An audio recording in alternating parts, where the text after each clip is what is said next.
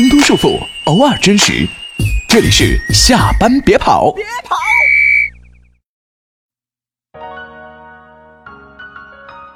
Hello，大家好，欢迎回来，下班别跑。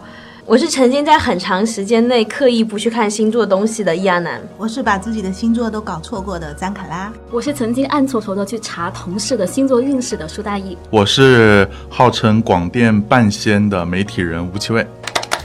那，我们终于迎来了我们节目的首位男嘉宾啊！我们请来了 就是媒体人吴奇伟老师，然后跟我们来讲一讲星座。我们三个都是不是那么相信的，然后所以今天可能会是一个有点小讨论的节目。对，先问大家第一个问题好了，就是星座，你们大家是信还是不信的？我不信哎，很长的一段时间里面，我是把自己的星座是搞错的。我原来的生日是按农历算的，于是我就按农历来算星座。那我是双子座，我当了十几年的双子之后，到大学后我才被人更正为是巨蟹座。那我看说明，我觉得我也挺像巨蟹的。那我承认吧，我是信过的。呃，就是可能应该是还比较小的时候，能信的东西不多，所以会选择一些比较有趣的东西，会去觉得好玩，尝试去相信它一下。我和大姨可能刚好相反，我是小时候因为我是学心理学的，我总觉得好像星座不是科学，而且呢，我会觉得你凡是星座都是暗示，就是你套哪个星座都可以，你把星座名遮住，你说哎，你这个人是外冷内热的。然后你说你这个人什么，在熟人面前很活泼，在不熟人面前会很高冷，那谁不是都这样吗？所以我就觉得，后来觉得，哎，存在即合理吧，就还想听一下说信的人是怎么看的。我认为星座不是用来看运势的，这为什么像我这种人就会认为星座很重要呢？因为它就像中国传统的八字和属相一样，都是呃古代的人用天象来解释人命运和性格的。方法星座会对人有影响的，因为引力。通过引力能够影响什么呢？我个人认为是性格。但是这种引力它并不能改变你的所谓的命运。我觉得星座最大的意义在于人和人之间打交道的第一角，或者叫人和人之间打交道的第一次见面。嗯，因为当你见到他的时候，当你知道他的星座是什么的时候。你就大概知道他的取向和大概知道他的性格特征的时候，对你接下来跟他打交道是有帮助的。但是这个东西却不是万能的钥匙，因为他的性格是由他的家庭教育、成长环境决定的。你不能够把星座当做所有的东西的万灵丹，但是却可以当做头次见面的一个法宝。有一种无法反驳的感觉。对，我觉得是这样。就是他刚才讲的时候，我突然间想起来，可能我还是不信啊。嗯。但是我突然间知道，就是说星座为什么会这么流行。我们觉得星座可以通过星座去了解别人的性格，虽然我们心里知道家庭、他的教育各种更重要，但是那个东西是难以探测到的。有的时候，因为比如我面试一个人，或者我遇到一个人，其实我是不能瞬间知道你的家庭、你的背景，但是我可以知道你的星座，我会有个预判。不知道你有没有听说过一个叫三十秒电梯时间？不管是创业者也好，还是一个投案的人，就是他当他跟老板见面的时候，他可能只有三十秒的时间，然后你要通过三十秒的时间去去影响到他，使得呃，对方能够接受到你的观点。你了解他的星座是非常非常重要的一个法宝，就是那个老板他的教育、他的家庭和他所有东西，你是无法短时间之内了解的。但星座，如果当你了解的话，你的成功率会提高很多。那我们都应该了解一下老板的星座，对不对？对，而且能够当老板的星座其实就那么几个啊？是吗？哪几个？比如说，呃，最能够当老板的应该是天蝎，所以互联网企业很多都是天蝎男当老板，比如马化腾，呃，百度的李彦宏。然后其次是摩羯，摩羯。摩羯的话比较容易出政治家，因为他摩羯座比较专注于自己的工作。像政治家的话，呃，我们中国的前几代的领导人，从毛主席开始，一直到胡锦涛主席都是摩羯。然后还有就是像狮子，因为狮子比较强势啊，他是 leader 天生的一个牵头人。另外一个是处女，处女座因为比较强调细节，然后处女又有摩羯的工作工作狂的精神，所以像呃马云就是处女座。哦，哎，还真别说，我虽然大体上不太，但我看到处女座我就很高兴，就在工作中就觉得嗯靠谱。目前的老板还没有逃出刚才你七位说的这四个星座，就你经历过老板，经历过 N 个老板，包括零。你现在的老板就不是啊？是吗？现在老板我还没了解。水瓶座，水瓶座的男水瓶当老板也是很厉害的，像李世民就是水瓶，很多水瓶座的人当老板，呃是 OK 的。但是水瓶座绝大部分的水瓶男，绝大部分是不适合当老板的，因为他们处于另外一个想象的空间里面。那我们射手座还有希望吗？射手座出出老板的几率比较低，呃，因为射手座就思想比较飞，出老板不容易。当老板要具备两个特点，第一个特点，他要在一个地方要有不懈的打动的精神。所以为什么很多的星座不是那么出老板，其实就在于他们能不能做到不懈。坚持。对，因为这个东西是特别特别重要的。很多星座并不是能力不够、想法不足，而是因为做这个东西，比如说做一下不愿意做了，他就出不来。然后第二个能够当老板的很重要原因是整合，或者叫做团队。他不仅仅是单打独斗，而他是一个可以把身边的人攒在一起，去往同一个方向发展的人。如果这个人具备这两点，一个是坚持，第二个是整合，那这个人十有八九是可以当老板的。我觉得巨蟹可以。像巨蟹巨蟹男是 OK 的，但是 巨蟹女的话选，因为巨蟹女的话顾家太多，呃，巨蟹男 OK 的，像李克强总理就是巨蟹男，内心比较温暖。如果如果领导是巨蟹座，其实还挺好的，因为他会比较关心下面的人。哎，对真的真的是，嗯，巨蟹座最大的问题在于为情所动，也就是说，巨蟹座的老板或者巨蟹座创业的人最容易踩的坑就是，就当底下的人说我很困难，我很难过，或者是我很难以坚持，巨蟹座的老板就会说，那我们一起放弃吧，因为我跟你感同身受。对，这样天哪，超真的，我老公就是这样。这样这样是不行的。所以你们知道为什么叫帝王啊？帝王要无情，就是你不你不要管底下人的死活，你知道那个方向是对的。他们在底下哭和他们在底下闹，你随他去。你要知道，对目标是最重要的。哎，那我不懂你是怎么做的？我金牛就是你说很抠的那个星座。不好意思，我我大概也记得这么两个，就是哎，那说到这里啊，那什么星座是招聘的时候你会觉得是适合当员工的？适合当员工吗？嗯我认为比较适合当员工的是摩羯，因为摩羯是工作狂。所以摩羯是爱公司。对的，摩羯是爱工作的，摩羯对对工作的热爱远超过于对家庭。真的，那所以摩羯又适合当员工，又适合当老板。嗯，所以摩羯是职场 number one。我以前有一任领导好像是摩羯，就是他在结婚当天跟我们敬酒，敬着敬着开始聊工作了。摩羯的安全感来自于他对工作的那个那个控制度。所以，那你会只招摩羯座吗？呃，并不是说同样的星座就能打仗，摩羯座是可以打仗的，但是摩羯座是相对来说是团队精神是比较差的，因为他更相信自己单打独斗。一个摩羯，一个狮子，都是团队精神相对来说比较差的。一个好的团队，它其实应该是有，就是有那种呃钻研型的人，有那种脑洞很开的人，有那种呃事无巨细的人，有那种呃为情感所动的人，然后也也有那种就是看大局看得比较远的人，也有那种就调节气氛的人，这都是非常非常重要的。其实。呃，中国的传统文化中很多很多的东西你们都可以吸取组合团队的养分，比如说像《西游记》，《西游记》里面四个人取经，这四个人其实就是一个基本团队的四种不同的性格。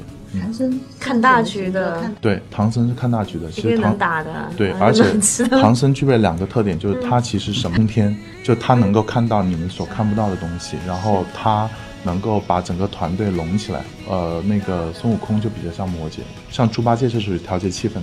呃，沙僧呢就是事无巨细去做最底层的事情，这是这是一个基本团队的基本配置。就是处女座了。对，僧沙僧是有处女座的性格的，但他其实我觉得他更多的应该还是他有白羊座的特点。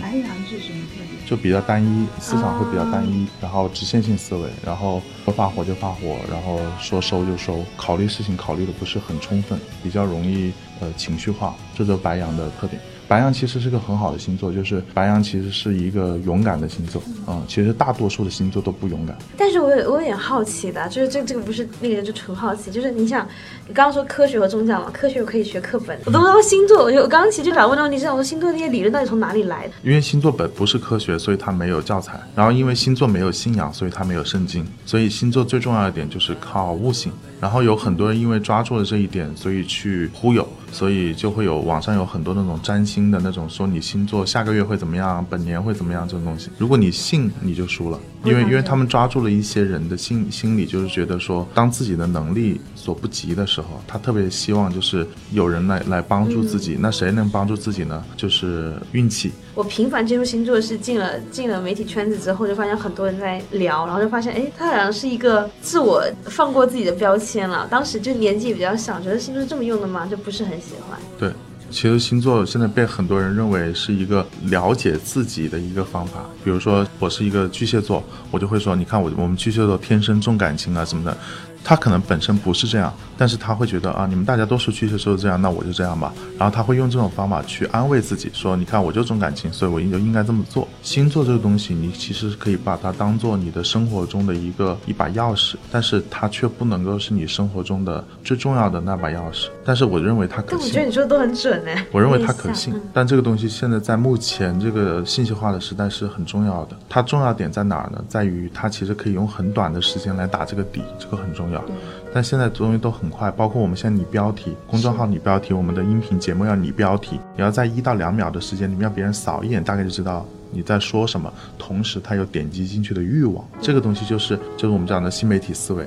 但这个东西你想过吗？就是这么短的时间里面，你要找到这么一个算法和这么样一个心理状态，它其实也是有它的那这种原因的。从心理学的角度上来说，对，其实我们录这期节目前，昨晚上我们三个有小小小盘一遍，我觉得我也是有点成见，因为其实你总需要用于打底，可能不是星座，可能是其他的。我们昨天其实有聊，比如说卡拉可能会看一个人的呃学历，学历加上地方，你从哪里来一起结合，我会看那个。人之前待过哪里？嗯，比如说我最近刚招的人是 Lens 出来的，我觉得哇，Lens 出来肯定很灵。哪里出来的？Lens 就那个杂志 Lens。哦哦哦。对，然后就觉得肯定很灵，肯定很不错。其实我并没有看过几本 Lens，就是，但是它有点道理。比如说你阿里出来人可能会比较狼性比较狠，那产腾讯出来产品经理可能你就很很规范，然后你可能会很有洞察，它有它道理。嗯，就是可能每个人总会找到一个方法去给别人打个底。对，如果单用星座来分析你的呃运势，那十有八九就是骗人的。所以有很多大 V 啊那种。就是我我我其实是不相信的。其实人人是一个很奇妙的一个动物哈，就是你知道吗？佛家有句话讲，人的第一层啊，叫看山是山，看水是水。就是所谓看山是山，就是我看见这个东西啊，它就是一棵树啊，它就是一个山，这是人的第一层。那也就是说，最底层的人就这么看事情。但到人的第二层，就是更上一层啊，他会觉得看山不是山，看水不是水。比如说，你说前面是个树。他说不，这不是一棵树，这是一个组织生态，这是一个创业企业的一个发展方向。就是他会否定他眼前的这个实际的东西，他会想到很多其他的东西。但是如果你再往上一层，就是佛家讲的第三层的时候，就又回到了看山是山，看水是水。为什么呢？因为他悟出来了，他发现哦，原本我认为不是的那些东西，其实它可能本身就是。所以像你刚刚讲的星座这个东西，很奇怪的一点哈，最相信星座的人是这个世上是这个世。上最底层和最顶层的人，中间的中间那一层是不相信星座的。嗯嗯，也行吧，不是底层就行。因为顶层的人他为什么会信啊？他不把它当做一个运势，或者他不把它当做一个法宝，他把它当做一个看人的一个工具，工具，所以他信。他不是说像比如说很底层的人这么说可能会得罪很多人啊。我其实也不愿意把人分成所所讲的什么底层、中层、顶层啊这东西。但是这个社会就是这个样子，它就像一个金字塔，越是底层的人，他可能会越觉得，哎呀，我无法改变我自己的命运。那我的命运什么时候能够被改变？那可能呃谁谁谁说我星座最近会要发大财，或者是会说我最近会要遇桃花，那我我就盼着那一天赶紧来。所以我认为目前的星座大 V 们，他们的受众或者是他们。的那个呃粉丝基本上都是一些三 D 人群。总结一下，就是大家各自对星座的看法有什么改变吗？大意，就我有信的部分和有搞不清楚的部分，所以听完以后，就是信的那部分我知道缘由在哪里，但是我相信宇宙一定有相应的规则，而且这种规则会以我们不同阶段的理解来，比方说有我们远古时代的神话，那也是一种那个时候的对宇宙的理解。那我们近代可能有科学这些东西，包括心理学这些东西，所以当中还有一个历史发展阶段，就是类似星座、占星、风水、命运、八字这些东西。所以我觉得我是可以在。这个领域里面，我是可以觉得可信，然后有一部分也许自己不明白，但是有兴趣探索，所以今天我老师讲完以后，我觉得引发了我强烈的好奇心。我我是录这个节目之前，昨晚上我们预先对稿子的时候，我就觉得说，好像我自己是带一点成小成见的。然后就像我之前说，我觉得哎，反正都是看世界方法嘛，都是一个工具，一个钥匙什么的，那就是钥匙和钥匙间是没有什么好比说，以后还是可以关注一下有没有什么书推荐。我觉得主要是跟朋友交流吧，因为书的东西其实还是比较片面的，而且还要多看人。其实星座跟风跟八字所有东西，它只不它只不过是一个人和人打交道的一把钥匙。那我们拿到了这一把钥匙，不管你信它或者不信它，你拿到这把钥匙，你应该多去开各种各样的门。嗯，然后就是，也就是说，要多去跟不同的人打交道。所以别人就是读万卷书，行万里路。其实行万里路，它的功能就是你你会遇到各种各样的人。各种各样的环境，所以拿着这些钥匙，多一把钥匙其实可以防身的。然后拿着把钥匙，多去看不同的人，看看你身边的领导，看看你的下级，看看你身周围的人，甚至看一下你买早餐的那个小卖店的那个摊主。当你看的越多以后，你会越发现这些钥匙是很有用的。所以我刚刚讲，就是其实你越往上，你会越信他，嗯，你会觉得这把钥匙很有用。对我就是为什么后来觉得存在即合理，因为我发现好多厉害的人都很信星座，我觉得哦，那应该是我的。问题，对，现在觉得就是说星座它可能不只是一个谈话的打开话题的工具，可能也是我们认知这个世界的一个角度，所以我觉得确实不应该放弃这样一个角度。已经成功把我们全部掰弯了。